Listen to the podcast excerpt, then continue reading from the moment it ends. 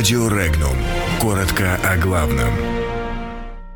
Украина не спешит с итогами. Россия объединяться с Белоруссией.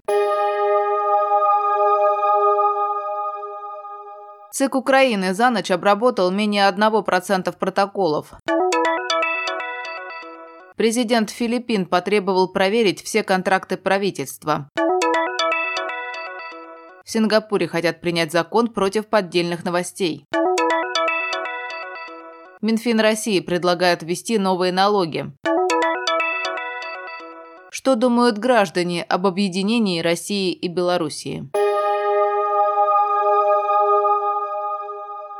На Украине продолжают подводить итоги выборов президента страны. На сегодняшнее утро Центральная избирательная комиссия обработала 97,77% протоколов. При этом к полуночи было подсчитано 97% протоколов. Полностью все протоколы подсчитаны только в Полтавской области. Согласно предварительным результатам, значительных изменений в расстановке сил не произошло. Лидерство по-прежнему сохраняет актер и шоумен Владимир Зеленский. За него свои голоса отдали 30,26%. Действующему президенту Украины Петру Порошенко будущее страны доверили 15,92%. На третьем месте в президентской гонке Республики лидер партии «Батькивщина» Юлия Тимошенко с результатом 13,38%. Лидер партии «Оппозиционная платформа за жизнь» Юрий Бойко набрал 11,66% голосов избирателей. Все контракты, которые были заключены правительством с компаниями и другими странами, должны быть пересмотрены и перепроверены. Такое распоряжение дал президент Филиппин Родриго Дутерте. Количество контрактов, которые подлежат проверке, не уточняется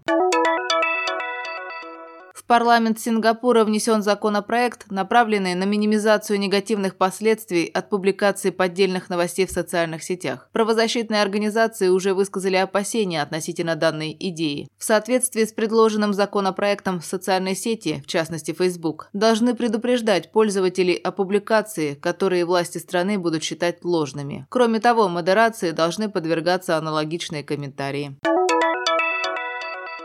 Министерство финансов России опубликовало законопроект, согласно которому в налоговый кодекс будут добавлены новые главы. Речь идет об утилизационном сборе, о гостиничном налоге, о налоге с операторов связи, сборе с пользователей автодорог и об экологическом налоге. Представители ведомства, готовившие этот законопроект более года, выполняют давнее обещание кодифицировать основные действующие неналоговые платежи. Против подобных изменений, которые могут привести к росту фискальной и административной нагрузки, настроены настроены крупнейшие предпринимательские объединения.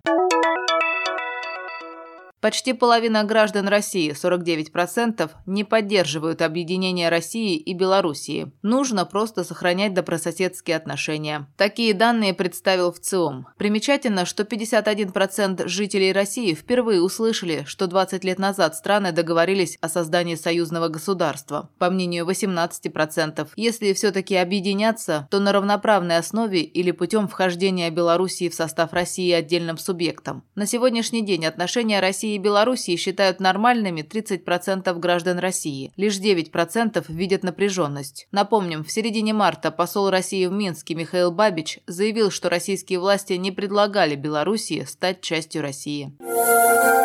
Подробности читайте на сайте Regnum.ru.